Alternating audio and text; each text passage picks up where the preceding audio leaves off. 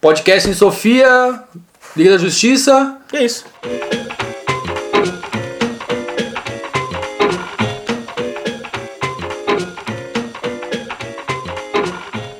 Cara, faz a magia. E vamos depois fazer, no próximo podcast que a gente gravar, vamos botar outra pauta, porque vai ficar bem engraçado. Universo DC no cinema, comediantes fazendo drama, Liga da Justiça, o assunto só repetiu, né, cara? Só deu um podcast de hiato e voltou pro mesmo assunto, né, cara? Pra aprender.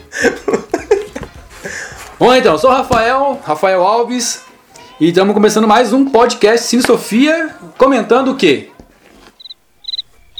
Oh, meu Deus, ninguém respondeu. Liga da Justiça. Eu tô aprendendo a dar uma segurada. Liga da Justiça. A gente foi assistir o cinema agora Eu não fui. Na estreia, eu e o Luiz conseguimos. Tiramos dinheiro de onde não tinha, né, Luiz? Tá tendo mas foi. Um delay ali, tá tendo um atraso. Pois é. Hoje comigo, na mesa aqui tá eu, Jerônimo. E o Luiz. Eu aqui na. O Luiz por. Quantas cidades longe, hein? O Luiz pelo link. Fazer que nem na TV, o pessoal fala na TV o link, né? O link. Falando tá lá no link. Cara, a gente baixou um programa pra poder fazer a gravação do podcast com mais qualidade. Além do. Ah, meu Deus, esqueci o nome. Além do Skype, né? Além do Skype. Uhum. E. Bah, bati cabeça pra poder aprender essa parada aí. E pelo jeito é bom, a qualidade dele é boa, cara. É melhor.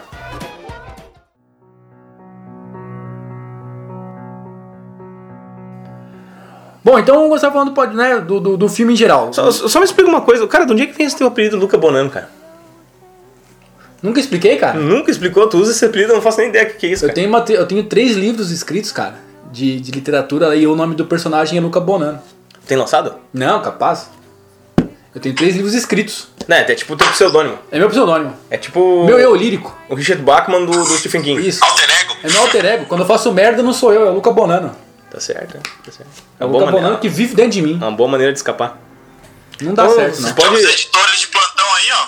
Interessado na escrita beatnik. Do que é os livros? É literatura beatnik, marginal. É? Aham. Uhum. O que é literatura marginal, cara? Ah, literatura que fala do dia a dia, do cotidiano, de um cara operário. Sim. Com poucas esperanças e tal, massacrado pela vida. E a temática é essa sempre. Estilo aquele filme do Christian Bale lá, o Tudo por Justiça. Tudo por Justiça, exatamente. Por aí mesmo. Bacana. Então eu vou pedir pra vocês, um de vocês, explicar aí pro pessoal, fazer um resumo do filme da Liga.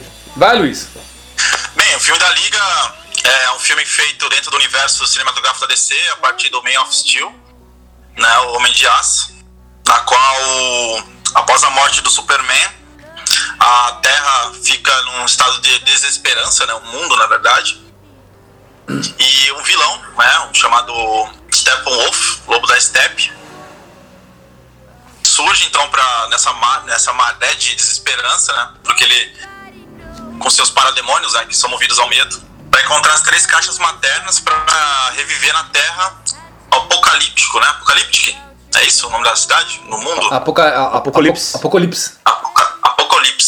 Né? Daí ele quer unir as 3 caixas maternas, que uma está no reino dos homens, enterrada ali, outra está na Atlântida, no reino dos mares, e a outra está na ilha da Mulher Maravilha, que esse nome também é um nome bem legal. Deixa eu só ver se eu entendi, então é as joias do infinito da DC? Sim. O que foi o Jack Kirby que escreveu essa origem aí.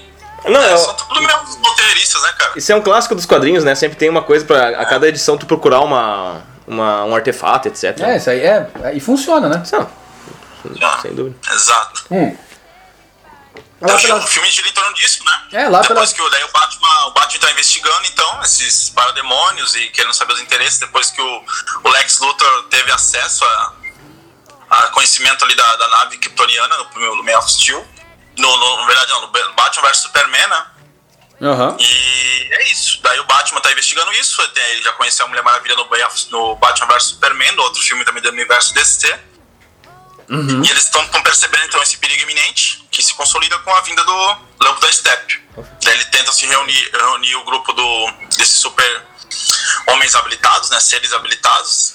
Dá pra reunir pra enfrentar esse Steppenwolf aí. Pois é. O filme, assim, não sei se tu concorda comigo, Luiz, mas o filme, ele tem um plot muito raso, É um, vou reunir um grupo de gente aqui pra bater num cara, porque eu não consigo sozinho. Só que o que eu mais gostei no filme é que ele tem um plot muito simples e ele consegue reunir bastante elementos que são importantes pra nossa sociedade.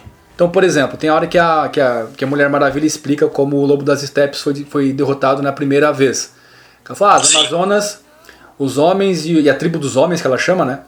As Amazonas, isso, a tribo dos homens, e os Atlantes se uniram, até os deuses se uniram para derrotar o Lobo das Estepes. Os deuses não existem mais, foram derrotados, as Amazonas, né, não conseguem mais sair da ilha, e os Atlantes não se importam mais com a gente. Aí uma parte que eu achei bem icônica é quando o Bruce Wayne fala, olha, do jeito que tá as coisas, não conte com a tribo dos homens. Sim. Aí você olha pro nosso mundo atual, né, cara? Se desse uma merda daquele tipo, cara, não dá pra contar com a tribo dos homens. Uma vez isso até é colocado no. Isso até é colocado no Watchmen, né? O Alan Moore trouxe isso pro Watchmen e foi em cima de uma fala do Reagan, né? Que é o único jeito de fazer, naquela época, a Rússia e Estados Unidos, né, por causa da Guerra Fria, o único jeito de fazer os dois se unirem é se viesse um ataque alienígena, né? Maior do que... Maior que qualquer coisa na Terra, né? Se houvesse uma invasão alienígena, seria o único jeito de fazer os dois se unirem ali. Então, no Watchmen, né, o plano dos Ozymandias é justamente isso. Forjar, né, um ataque alienígena para fazer os dois se unirem. E eu acho que entra muito dentro disso, né? Então, porque é um outro tempo, né? Os anos 80 e agora guardam similaridades, mas são diferentes. Agora, nem no filme da Liga, nenhuma ameaça maior faria esses povos se unirem. Cara, uma pergunta pra vocês. Pelo que eu senti, assim, que o pessoal gostou e comentou muito bem, elogiou bastante. E é um cara que eu admiro o trabalho. O Joss Whedon, ele conseguiu fazer bonito no filme, né? Porque, pelo que eu tô percebendo que o pessoal comentou... tudo que eu acompanho o cara desde os anos 90, né? Desde a época da Buffy. E, cara, ele tem um tino assim, pra entretenimento, né? Porque eu lembro que no seriado da Buffy, ele fazia uma série bobinha ali e fica muito envolvente, né? E a gente vê o que ele fez nos Vingadores, né? Até então, até Vingadores 2, ele tava como... na tutela dos filmes da Marvel, ele tava, né, nas mãos dele. E vocês gostaram, assim? Vocês acharam que ele fez uma diferença bacana no... Agora, tomando a frente do universo DC, né? Vale lembrar, já me metendo aí na resposta ou não... Não, mas é pra vocês dois, né, cara? É pra vocês dois. Sim, a gente vai tentar interpretar o filme, né? Como a gente é muito fã de quadrinho, muito fã de cinema, o canal Cine Sofia vem trazendo colaborações aí magníficas aí para o debate e para um entretenimento um pouco mais pensado, né? Um pouco mais crítico. A gente vai ver esse filme, sim, com os olhos de fã, né? Que a gente é... E também ver neles alguns diálogos com o mundo atual, algumas mensagens que o filme traz, né, algumas problematizações que o filme traz. E vamos, isso é muito divertido, né, gente? Eu adoro fazer isso, eu acho que vocês adoram ouvir isso também, essas discussões. E vamos, como se fosse uma roda de amigos aqui, com vocês também ouvindo juntos, né? Não, sem dúvida. Pois é, esse lance aí eu não consigo, eu não sei. Não sei se é porque eu me falta... me chama? Referencial e tal. Mas eu não consigo perceber a mão do diretor assim, não, cara. No cartaz tu já vê, né, cara? Sim. O lado sombrio perdeu bastante, né? Mas dá pra perceber, Rafa. Por exemplo, se você pensar nos filmes do Zack Snyder, ele tem um estilo bem próprio, assim. Por exemplo, o Zack Snyder é um cara muito marcante nos filmes deles, né? Porque o diretor também é um artista, né? Dito como artista, é um autor. Então eles tentam deixar muita marca deles na obra deles, né? Esse negócio do autor, quem criou foi o Bazin. Pra quem não sabe... Bazin, claro. Já leu Bazin, Luiz? Já. O cara que... Ele é tido como um cara que descreve todo acabouço... teórico, cinematográfico, né? Ele foi o professor do Truffaut, né? Sim, do Truffaut, de toda essa galera do Dar, da Nouvelle Vogue, né? Exato. Então, quem criou essa ideia do diretor-autor foi o Bazin. Só que tem outro cara que eu ando lendo, que é o Cavell, também que trabalha com filosofia e cinema, e ele questiona muito esse negócio do diretor-autor. E aí eu li Cavell, né? E aí com a pergunta do Jerônimo, no primeiro momento faz sentido dizer, né? Foi o Joss Whedon chegou, o universo ficou mais colorido. Mas aí depois de ler Cavell eu me pergunto, mas até onde foi o Joss Whedon e até onde foi o executivo da Warner lá? É simples ver, eu tava falando assim, é simples ver porque o Zack Snyder tem essa marca forte no filme dele de sombrio, de ter câmera lenta, de ter, né, de usar muito CG, sabe? Essa discussão é bem mais teórica, né, sobre esse diretor autor. Nos Estados Unidos a tendência que mais vale lá é diretor, que o produtor é mais influente que o diretor. Ô Luiz, outra coisa, eu tava comentando com o Rafael, o Zack Snyder, ele pega muito em cima da pin-up, né? A cena de pin-up.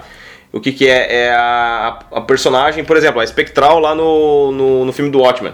Ela pula da nave do Coruja, ela em vez de cair no chão, e enfim, como seria uma cena normal, né? Tu cai no chão, tu vai tentar rolar, fazer alguma coisa. Não, ela cai no chão e faz uma pose, né? A Mulher Maravilha, ela defende o tiro do vilão e pum, faz uma pose, né? Então a gente chama que é a cena de pin-up, porque quando tu vai fazer um desenho, alguém te compra, vamos suportar um desenhista, alguém compra um desenho teu, tu vai desenhar uma pin-up, né? Tu não vai desenhar uma cena, tentar passar um movimento na cena, tu vai fazer uma pose, o personagem numa pose, né? E o Zack Snyder pega muito em cima disso, né, cara? Acho que o 300, ele pega... Nossa, o 300 é uma pin-up atrás da outra, né? Falando do diretor Zack Snyder, ele tem muitos filmes bons, né? Mas ele tem, eu acho que tem outras bombas aí. Aquele Sucker Punch dele ali ficou muito estranho. O Batman vs Superman eu não gostei. Também cara, muito sombrio. O Sucker Punch, eu não sei como é que ele conseguiu estragar um filme cheio de mulher bonita. Sim. Um filme cheio de mulher bonita e cena de ação, o cara conseguiu estragar, cara. Porque foi ele que escreveu, né, meu? Ele é escritor, ele é produtor e diretor... Você vê, Rafa, como esse filme é muito da mão dele, né? Sucker Punch, por exemplo, ele é roteirista, ele é produtor, ele é diretor. Eu acho que nem cinema nem diretor-autor, né? Ele é um cinema total, ele, Sucker Punch, por exemplo. Cinema total. E você gostou do Ben of Steel, o Batman BVS, né? Também um tom muito sombrio, né? Concordo. Sabe? Eu acho que o Joss Whedon, ele realmente regravou muitas coisas, né?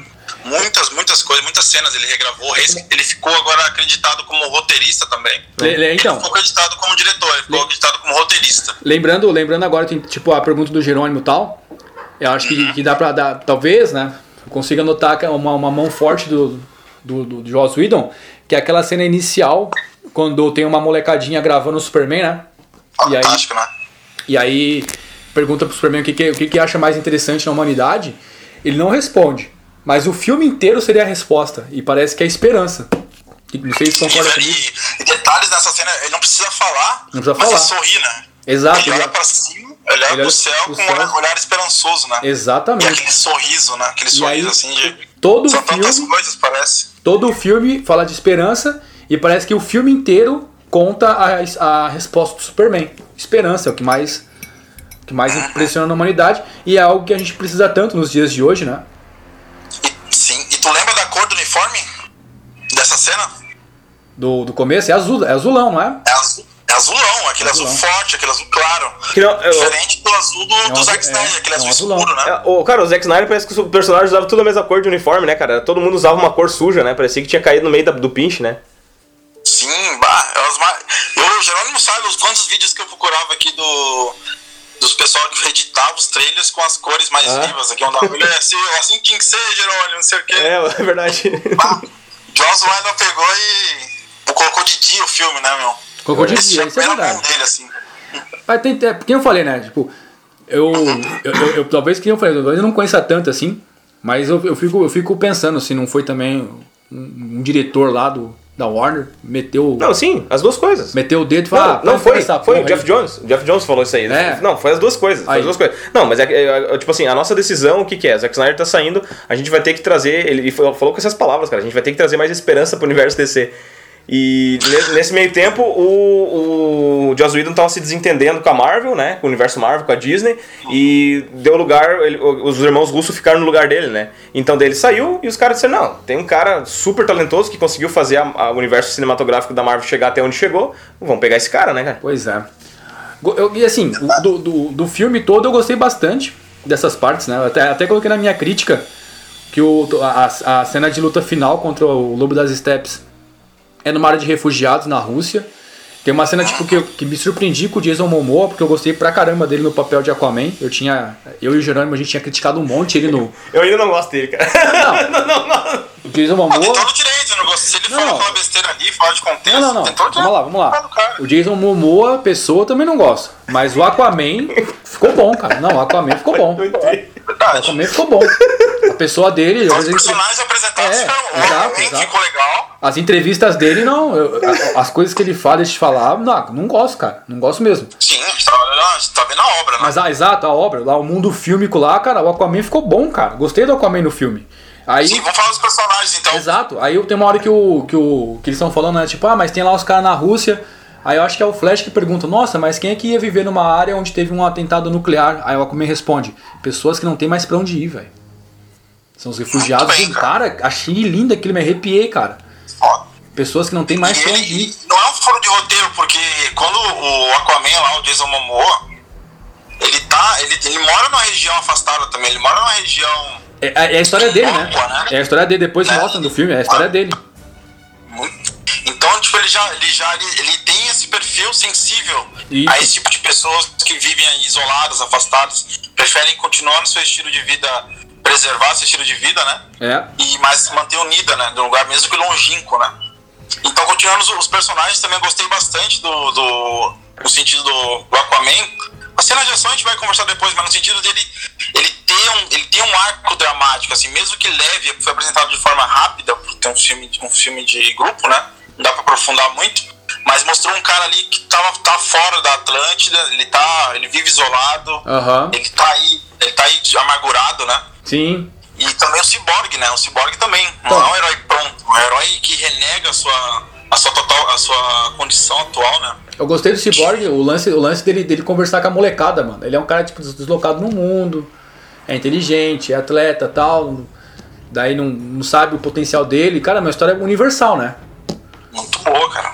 Tem, sei lá. Eu gostei muito disso, de ele até no diálogo com o pai dele, que é o cientista que o criou, né? Que o salvou de uma explosão. Essa explosão não ficou clara. Uns falaram que foi da luta do Batman vs Superman com o Apocalipse. Aham. Uhum. Não, mas já existia, né? Desculpa, Luiz, mas pelo que a gente viu no Batman vs Superman, nos arquivos da Mulher Maravilha já mostra o Cyborg, já existia naquela época, né? É existia. Ah, então não sei, se foi um acidente, aí o pai dele aproveitou que estava com acesso à caixa materna e usou nele, né? Aham. Uhum. Mas no sentido dramático, né? No sentido dramático eu gostei dele ser um herói, não um herói pronto. É legal, tipo, legal. Pronto, não, estou aqui em conflito com meu pai, inclusive, o criador, né?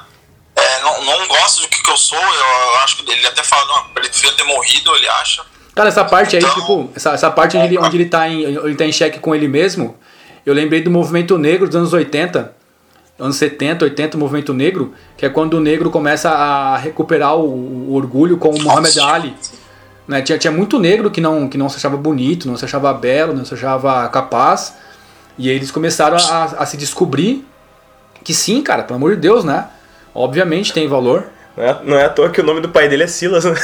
Pois é, cara. É. Vamos parar. Não vamos se aprofundar muito nisso que pode dar uma cadeia.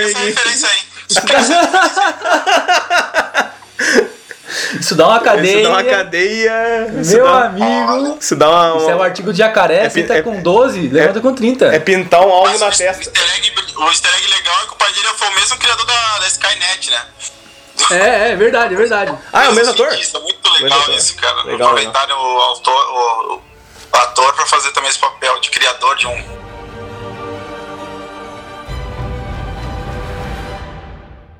Da Mulher Maravilha eu achei bacana, cara. Aquela parte que o... Até coloquei também na crítica... Que o Batman tá falando... né, que a Mulher Maravilha tá cobrando o Batman... Porque o Batman quer ressuscitar o Superman, né? Com a caixa materna. Aí ela fala, você só quer... Deixa ele em paz, não sei o quê... Porque ele morreu, a gente não pode mexer com isso. Aí o Batman, não, mas a gente não sabe... Blá, blá, blá, blá, blá, blá. Aí a Mulher Maravilha fala... Você tá fazendo isso porque você se culpa pela morte dele. Não é mentira, né? E aí ele devolve a Mulher Maravilha e você... Você, depois que o Trevor morreu, você se escondeu por um século. E olha você, você é uma mulher bonita, forte, você tem presença, carisma. Você é um farol pro mundo e tá apagado. Se você fechar os olhos, você escuta o Ben Affleck conversando com a Gal Gadot. E a conversa continua verdadeira, cara. Porque lembra quando a... Exatamente. Quando a Gal Gadot foi escalada pro filme, eu, Jerônimo, mas uma galera falou, cara, mas será que ela vai funcionar no papel? Porque ela é mais magrinha, não sei o que, é uma atriz desconhecida. Mano, todos os sites que eu li, na época, questionava se ela ia dar conta do recado. E a mulher virou um ícone mundial do feminismo, né, cara? Como? Eu mesmo não acreditava que ela ia ser uma boa mulher. Pois é, cara, a mulher tava apagada. Quando ela se levantou, né, quando o farol bateu na cara dela, ela, tipo, se tornou um ícone mundial do feminismo, cara. Não só como atriz, mas como... Não só como Mulher Maravilha, mas como atriz, como pessoa mesmo, né? Não, cara, o negócio é o seguinte, cara... Você assistiu, né, o Mulher Maravilha, né, o filme, né? Sim. Não, cara, o negócio é o seguinte, ela... Filme que eu gosto da Gal Gadot é Velozes e Furiosos, cara. Ah, não. Pelo amor de Deus. Mata pau. Aquela sininha de biquíni no Brasil, cara. Não, cara... E é uma ofensa do mulher do Brasil. Exato, cara, exatamente isso. Né? Matou, cara, Luiz, tu falou exatamente o que eu ia falar. Cara, aquela cena de biquíni, cara, tá as negona carioca, ela tudo, né, corpão, né, cara, aquela coisa mais linda do mundo. Daí ela, não, peraí que eu vou arrasar agora. Daí ela é magrinha, né? Magrinha, né, cara? Ah, ela é bastante bonita, né, cara? Mas... Ela tá mais equilibrada, eu acho. Eu vi também na crítica do Pablo Villaça, cara. O Pablo Villaça, pra quem não sabe aí, cara, tipo, tem que conhecer esse cara. Ele é o crítico de cinema mais antigo em atividade, né? O primeiro blog de cinema foi dele, de 97, o cara escrevendo sobre cinema. Só faz aí 20 anos. Mas é mais que o Rubem Evaldo Filho? É que o dele é todo dia, né? O dele não falhou um dia. Todo dia ele põe crítica de cinema. Todo dia. E o Pablo Villaça comentou um lance, até falei com o Jerônimo antes, que a atriz, né? A Gal Gadot, ela tem 3 expressões faciais que ela repete sempre, cara. Ela é uma atriz limitadíssima. Como é uma pessoa carismática e tal. Nossa, ao contrário do Jason Momoa, né? Ela é uma pessoa muito carismática, com algumas ideias bacanas, outras nem tanto. Mas, cara, como ela é limitada como atriz, cara. Depois eu fui rever Mulher Maravilha, ela faz as mesmas caras sempre, cara. Não consegue passar nenhum... É que é um filme de herói, né? Um filme de herói é um filme... Ah, mas pelo amor de Deus, você pega um filme de herói, pega o Logan, que você não gostou, que você nem é humano. Pega o Logan. Nossa, cara, o que é a dupla lá, o Xavier e o Logan, não, você chora com ele? Cara, aquela hora que ele para com a pá na frente da cova do Xavier, cara. Meu Deus do céu, cara. Como é que você não chorou, Luiz? Eu tô em choque até hoje. Essa parte da Mulher Maravilha, assim, ela é uma boa atriz para os papéis da Mulher Maravilha. A gente tava falando que ela é uma boa atriz. Velozes e Furiosos. Dramas tchecoviano, aos miseráveis. Tchecoviano, nossa senhora, tu quer que eu ganhe? Ela vai chorar que nem a... Quem é aquela atriz que fez Os Miseráveis com o próprio Logan aí? Anne Hathaway. Nossa, Anne Hathaway, cara. Eu vejo ela chorando daquele jeito, mas... Com catarro pelo nariz, assim, mas não vejo. Pior que é, cara. É catarro no nariz da mulher, cara. E a mulher continuar bonita, cara. Que triste. Ah, não, bonita onde, ó? Que isso, Luiz? Que isso, Anne Hathaway? Opiniões polêmicas. Não, a menina tá triste, tô falando que ela é bonita, ela é. Tô falando, ali ela tá, tipo, de Não. É uma miséria humana ali aparecendo. Ela tá bonita, não, só tá com catarro no nariz. O miserável pode ser bonito também, Luiz. Não, catarro no nariz, morrendo de fome. Tem que ajudar a pessoa, você não tem que olhar se ela é bonita ou não, cara.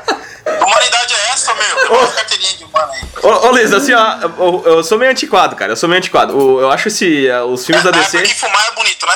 Não, eu acho que fumar não tem problema nenhum, cara. Pior é beber. Eu sou assim, ó, a vida termina de 2 jeitos, é a bebida ou é a morte, cara. Acabou. A cachaça ou é a morte. Tá certo. Pô, você falou Mulher Maravilha, ainda falta o Flash ainda. Fala lá então. Não, falta o Flash e o Batman. Cara, e o Superman, que é o... Flash pra mim é o do seriado que usa a roupa de forro de sofá. Não, forro de sofá. Ó, o negócio do Flash, as duas coisas que eu gostei no Flash.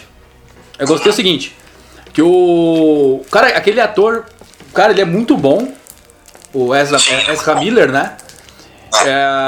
Ele se parece muito com o Elisandro, que é um amigo nosso aqui de Campo Bom. Com o Elisandro, cara. É bem específico, né? Eu vou marcar o Elisandro, que ninguém sabe, mas Elisandro, o Flash, ele mora em Campo Bom, Rio Grande do Sul, é cozinheiro. Chama Elisandro, é casado, né? Com a...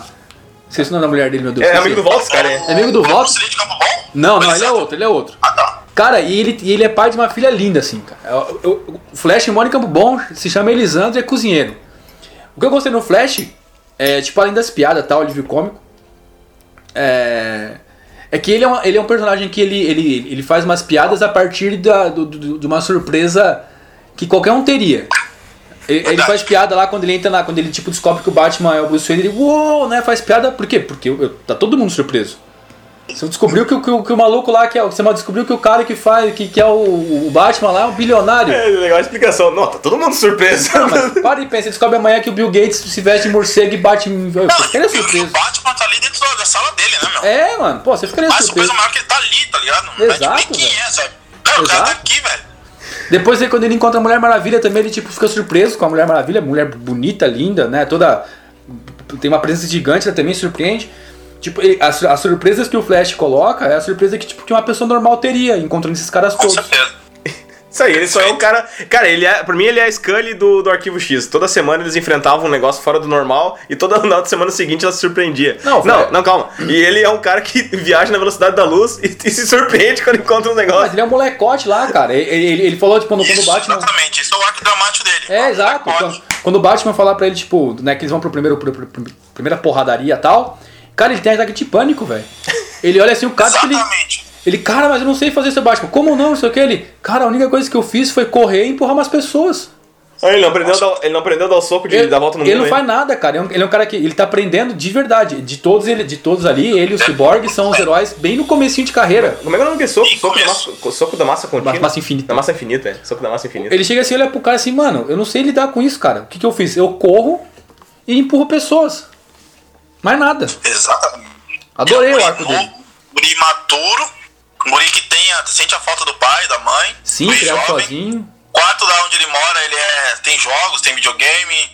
Sim. Tem de tudo, então ele é um guri imaturo. Isso o arco dramático também é muito bom dele, além do alívio cômico, né? Por estar nessas situações novas, né? Ele também ele tá pronto pra um filme, cara. Eu quero ver o desenvolvimento desses caras. Também quero. Pegar eles no começo de um arco, assim, tipo de... É um grande obstáculo. Ele tem o obstáculo dele amadurecer... Vai conhecer melhor os poderes, porque ele correndo, né? É muito feio, né? Isso eu tenho que admitir. É feio. Ele correndo ali com as pernas, tipo, parece que tava patinando. É feio. Mas aí o cara vai na velocidade, né? A grande cena, naquela grande cena dele, não é tão rápido ainda. Sim, é ele. Sabe que o Flash é muito mais rápido que o Super-Homem. Exato, velho. O Super-Homem ainda tá na velocidade dele ainda. Exatamente. Tipo, ele é um cara bem no começo de carreira. O Flash da DC corre na velocidade da luz, cara. Pelo amor de Deus. Ah, isso aí mostra no seriado do Flash, né? Ele tá sempre querendo superar o...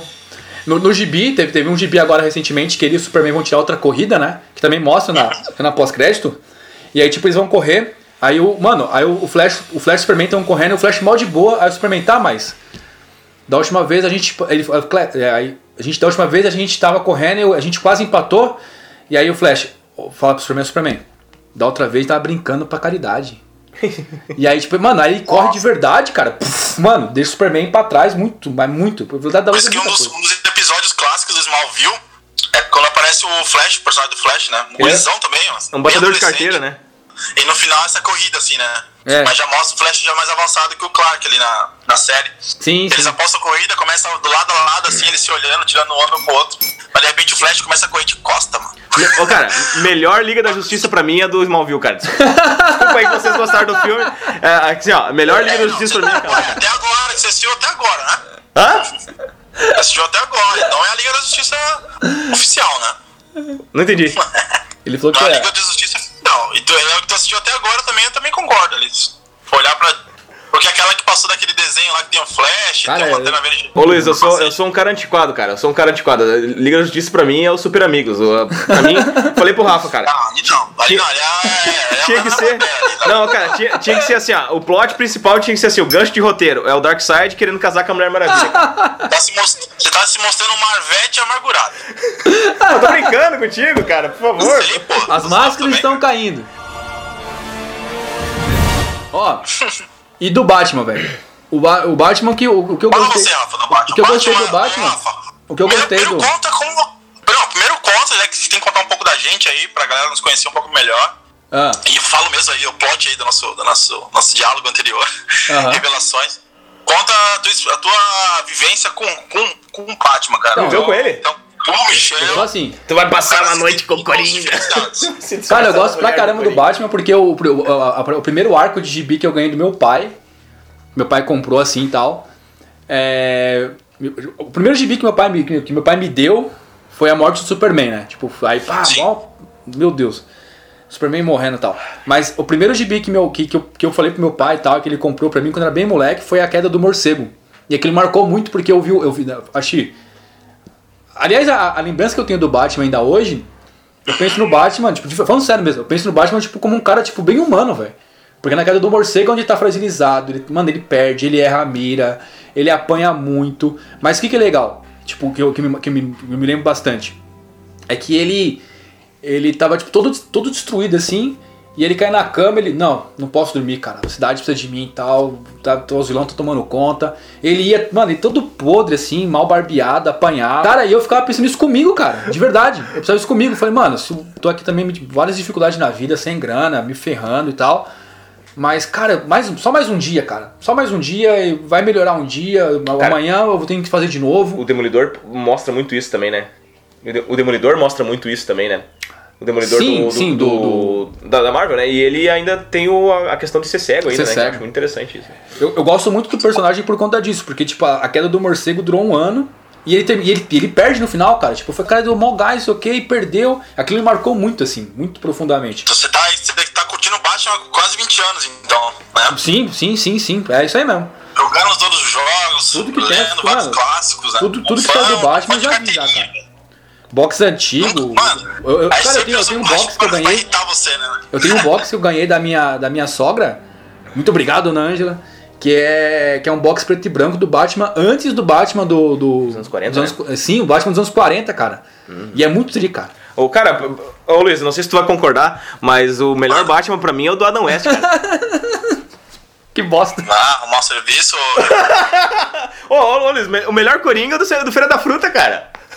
Ah, Feira da Fruta é outro hype, né? César Romero? Pois é, o Batman... Mas o que você achou do Batman? Então, eu gostei muito, cara. Tipo, eu gostei muito quando ele não era o Batman, inclusive. Quando ele era o Bruce Wayne e tal. Parece... O pessoal criticou muito aí. Criticam ainda, né? Até eu criticava também o Ben Affleck por estar mais... Ele parece mais à vontade com o papel, sabe? Ele parece mais... Quando ficou à vontade, vai sair. Quando ficou à vontade, vai sair, né? Isso aí é briga da indústria, né? Briga da indústria, mas no filme e tal, cara, ele ficou bem, cara. Gostei. Tá mais à vontade. Eu vou dizer assim, cara, eu gostei do Alfred de Tony Stark, cara. Gostei que achei que o Jeremy Irons ficou legal no papel do Alfred. O Jeremy Irons é um cara que... Ah, não tem o que ele vai... imagina, um baita ator, né, cara? Nossa, cara, pelo amor de Deus. Ótimo ator, né? Não, as piadas e tal, tipo... Eu vi até uma crítica do cara falando, um maluco comentando, que esse Batman do Ben Affleck, ele conseguiu, tipo, equilibrar um pouco, tipo, um pouquinho de humor e tal... E fez lembrar aquele Batman da série da TV animada. Sabe? Sim, foi o grande início dos 90, né? Bruce Timm. Da TV animada, né? Que mesclava tipo umas piadas assim que... Tipo, você acha graça, mas não cai na gargalhada, sabe? Eu ia perguntar se era aquele que o Batman... Caras inteligentes, né? Tem uma parte que quando o Bruce Wayne volta... Cara, quando o Bruce Wayne vai né, ressuscitam o Superman... Aí, tipo, aí a Diana, né? Aí isso mostrou lá o Batman também inteligente, né? Que a...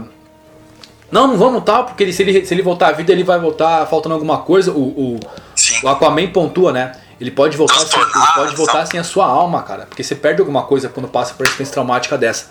E aí, realmente, o Superman volta, mano. Ele volta tipo, meio que zumbi ainda, né? Ele não sabe o que tá acontecendo. E aí o braço... Eu prefiro a palavra transtornado. O pessoal fala pé de cemitério por causa da piada. É, não, transtornado. Transtornado, assim, né? Aí o Cyborg sem entender os poderes dele, tipo, a caixa materna dele se sente ameaçada, tá com o Superman ainda não sabe o que tá acontecendo, ainda é meio zumbizão, ataca a Liga. Sim. Ninguém quer machucar o Superman, então, tipo, o pessoal fala, mas aí mostrou como o Superman é mais forte que a Mulher Maravilha. Mas, tipo, ninguém quer machucar o Superman, tipo, ninguém tá querendo bater nele. O pessoal quer conter ele pra conversar com ele. Aí chegou o Batman pra tentar dialogar, aí o Superman se lembra, né, um pouco, aí ele pega a cara do Superman e fala, você se lembra? Você vai sangrar, né, que é aquela cena do Batman ali, do Superman. O cinema foi abaixo ali, isso. Não sei como é que foi a tua sessão. Foi abaixo. Aí, cara... Ninguém riu, o pessoal comentou, nem é questão de dar risada, é questão de, tipo, de ficar, vibrar. Exato. Tipo, um uso de roteiro, bem inteligente, de uma forma... Quem não lembra a cena que o Batman fala pro Superman, você sangra? Isso aí.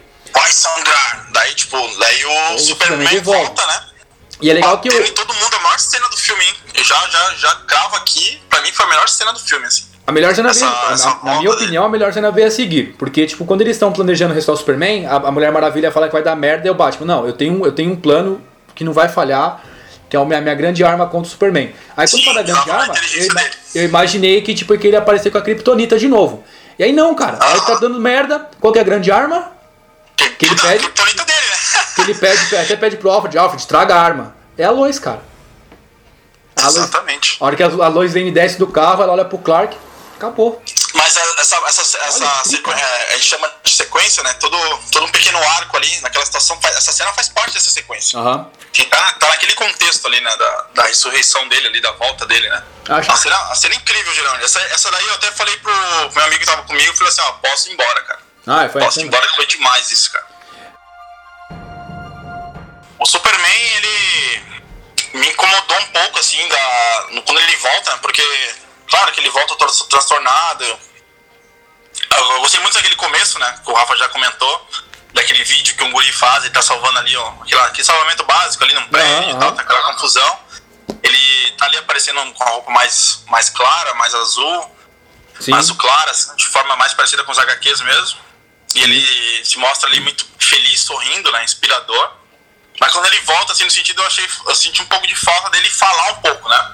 Claro, ele tá transtornado, ele tá quieto. Mas é um Superman muito melhor, é um Superman muito mais dentro do papel. O Henry Cavill parece que se encaixou um pouco mais no papel, tá mais à vontade. Eu acho que o próximo filme do Superman, a gente vai ter um Superman que consegue mesclar aquele espírito do antigo com as tecnologias novas e tudo mais, com a estética dos anos 2000, 2010. Já é o terceiro filme, né, que a gente tá comentando dos personagens que apareceram, dá pra ver que estão no início do seu arco dramático. O Superman, ele tá no terceiro, então ele, claro, ele volta da morte, mas ele consolida ali o que ele já passou, todas as incertezas que ele tem. Eu achei bacana isso demais, sim. O pau tá comendo, e aí eu, ao invés dele ajudar os heróis, que ele, né, ele pensa, pô, esses caras sabem se virar. Eu vou ajudar, eu vou salvar os refugiados, cara. Cara, com certeza. A metáfora é muito forte. Ele usa um poder agora, né? Ele usa um poder que ele nunca usou nos outros ainda. Qual? Ele usa o poder do sopro. É o poder do sopro, exato. Ele usa o poder do sopro. Eu achei muito simbólico, velho. Tipo, ele é americano, carrega as coisas da bandeira americana, representa a esperança. O que ele faz com tudo isso, com esse poderio todo que ele tem? Ele vai salvar refugiado russo, cara. Achei muito... Um mundo globalizado, né, cara? Que é exatamente o contrário do que os Estados Unidos de hoje fazem, né, cara? Tipo, eles pegam todo o poder que eles têm pra se fechar com muros. E no filme o Superman mostra o que a América devia fazer de verdade, cara. O que representa os ideais democráticos. Essa parte política, a gente pode até dar essas pinceladas agora, já que o Rafa puxou. No começo do filme ali há um ultra como é que é? Supremacista branco ali. Isso. Irritado ali com o imigrante em Nova York, ali na metrópolis ali.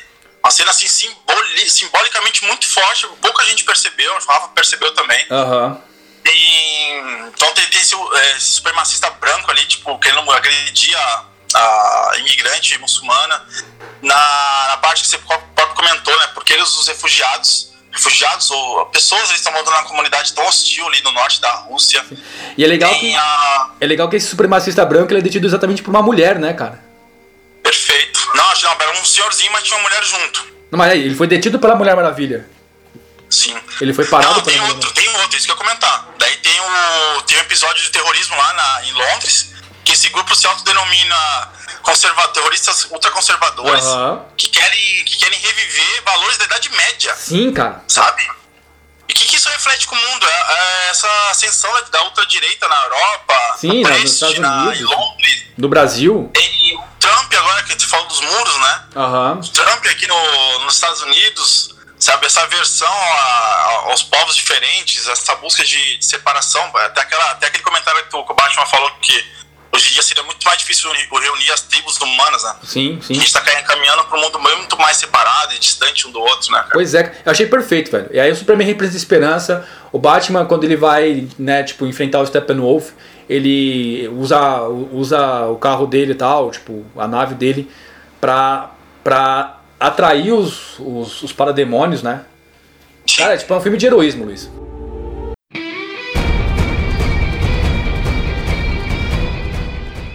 Considerações finais, vamos lá, vai. Então, não tem como não comentar conceitos dos filmes, não tem como não comentar. Só comentar rapidinho que a gente também não é sério, sabe? Sim. Uso extensivo do CG, aquela coisa que a gente sabe que tem um fundo verde ali no fundo dela, no final. Tem que tentar diminuir. O Josué, acho que o Josué consegue bastante, trazendo algumas cenas pro dia. Ficou muito mais assim, tipo, real, mas ainda tem bastante CG, me incomodou muito. O vilão, um pouco aquele vilão genérico, dominar o mundo, né? Isso. O CG também, que pouco aproveitado, o carisma daquele ator que é muito bom, de Roma. Só pra comentar que a gente também não é cego, sabe? Comentar algumas aparições, mas a aparição do Superman no arco final, na sequência final de luta, podia ser mais épica também, aquela volta dele. Muito mais. Perdeu a oportunidade de fazer um fanservice, que é o Superman voltar com o uniforme preto, mais barburu, cabeludo, não ia custar nada. Tipo, ele ia voltar com a Lois ali, depois a Lois ia aparecer, ele ia dar um trato no cabelo no banheiro ali rapidinho, se trocar. Nem ia custar nada, ia ser muito louco, sabe? Uhum. Mas considerações finais, assim, continuando, assim, eu sei que a galera tá esperando, assim, dentro do universo DC, que já foi feito o Homem de Aço, já foi feito o Batman vs Superman, a Mulher Maravilha. O filme, ele responde, claro, dentro do drama, que o Zack Snyder perdeu a filha, né, ela se suicidou, perdeu no meio do projeto, o Joss Whedon veio aí e tal, toda capacidade. Mas dentro do universo DC, é um filme muito melhor, assim, é um filme muito mais maduro, é um filme que conseguiu a qualidade que os filmes da Marvel não tem, desculpa, é muito bom o filme da Marvel, eu pago ingresso, eu sou muito fã dos filmes da Marvel, mas essa interação desses grandes personagens que não sei se foi o Joss Whedon, sim, que ele também é corroteirista, que ele alcançou, cara, ficou muito, muito bom mesmo, sabe? Essas relações não só de piadas cômicas inteligentes, as relações de conflito que tu falou mesmo da Mulher Maravilha e do Batman, o Jason Momoa discutindo com o Batman, o Superman aquela hora da discussão com o próprio Batman, a Mulher Maravilha, em que local do mundo ela vai ficar escondida 100 anos lá, tá, limpando estátua, sabe? Não dá mais, né, cara? Então, são conflitos de verdade que tem, por exemplo, quem olha um cara, tipo, tá mesmo, um cara que é rei dos oceanos, mas, tipo, tem um cara que tá vestindo de morcego. Pô, isso é estranho, sabe? Por que não comentar essa estranheza? Não, e é legal que o Aquaman fala, né? Se um cara vestido de morcego e tal, e quando ele olha, ele... Putz, tá realmente vestido de morcego? Gostei. É, gostei. E você fala com peixe? Não, né? Não. Claro que não. Eu consigo sentir ombras e enviar ondas... E entendê-las, né? Pela água, né? O peixe não fala, velho. Perfeito, cara. Perfeito, né? Cara, assim, ó, gostei pra caramba do filme, repito, na minha opinião, é melhor que 90% dos filmes da Marvel. Achei muito bacana. Pra quem quiser ver mais, assim, a gente publicou uma crítica no blog do Cine Sofia, né? Falando o que a gente pensou, achou. Cara, tipo, o que você comentou, eu concordo, assim, o vilão é genérico, blá blá blá blá blá blá blá. Só pontuar, assim, que eu gostei muito da trilha sonora, gostei muito, muito, muito, muito mesmo. Aquela mina, esqueci o nome da mina norueguesa cantando a música do Leonard Cohen no começo do filme, cara, gostei pra caramba mesmo. Tem uns pitacos das outras trilhas dos outros filmes, né? Tem até podia, assim, realmente podia, do Hans Zimmer lá, do Superman dos clássicos 77, podia ter colocado mais. Eu acho que no próximo filme os caras vão trazer. Já bateu no coração ali. Foi legal pra caramba. Foi muito louco, muito. Foi legal mesmo. Jerônimo, tu vai assistir? Você arriscaria uma nota? Eu? 4 de 5. 4 de 5? 4 de 5. Vai ser nossas notas de 4 de 5, então? Isso, eu 4 de 5. Jerônimo? Cara, eu vou dizer o seguinte, eu vou ter que assistir primeiro, né? Não tem como eu falar sem assistir o filme. O que eu posso dizer é que todo mundo gostou tanto do filme da Mulher Maravilha, eu não achei tudo isso. Eu também não. O terceiro ato eu também não gostei muito, não. Mas o primeiro e segundo ato eu achei...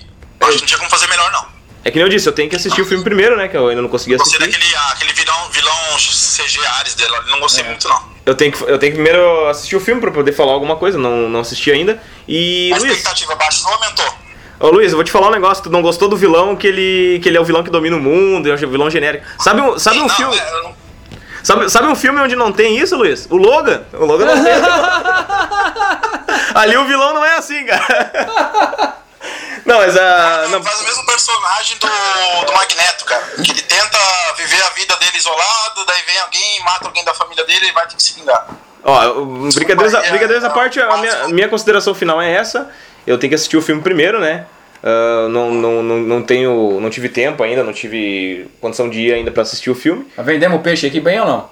Não, acho que vocês venderam bem, cara. Mas, cara, vocês são DCnet, né, cara? Fica meio suspeito o negócio, né? Não, mas não, brincadeiras à parte, vocês... Mas tem visibilidade aqui, pelo amor de Deus. Vocês falaram bem do filme, sim. E assim que der, eu vou assistir. Não vou baixar, porque baixar filme é crime. Vou alugar na locadora. É isso, então? Isso aí, cara. Isso aí, ó. Não foi um grande liga como a gente esperava e sonhou, mas dentro do contexto, cara, tá muito bom. Tá muito bom, sim. E vai vir melhores, cara. Tenho certeza. Eu puder, eu vou assistir de novo, pra encher essa bilheteria aí, vou falar bem do filme, as partes boas, as partes ruins também, mas filme muito bom, valeu o ingresso, fiquei muito, saí muito feliz, a sessão cheia, saí muito feliz também, riu muito, tem duas cenas pós-crédito, não esqueçam, galera. É bacana. Os créditos ali iniciais tem uma cena pós-crédito, e depois lá no último tem mais uma cena pós-crédito, o Exterminador. Agora, porque se trata... É com o Exterminador, pronto, depois o pessoal se vira aí. O Exterminador e o Lex Luthor recebendo o Exterminador, e pronto. Querendo montar uma Liga do Mal pra enfrentar a Liga da Justiça. Velho, acompanha aqui. Sem falar que o Steppenwolf comentou sobre o Darkseid, né? Comentou. A gente não falou dos Lanternas Verdes que apareceram. Ah, depois a gente fala, pelo amor de Deus, a gente não tem tempo, caralho. Tá ótimo. Assistam, né? Assistam, velho. Mano, curte a gente no Facebook, segue a gente no Twitter. Mano, tá sempre tendo notícia. Quer conhecer, tipo, falar sobre notícia do mundo nerd, do mundo pop, filosofia, o Caramba 4. É lá no Twitter do Cine Sofia. Assina o nosso canal, segue a gente no Facebook, vai ser feliz e não morre. Certo, Jerônimo? Sim. Tchau.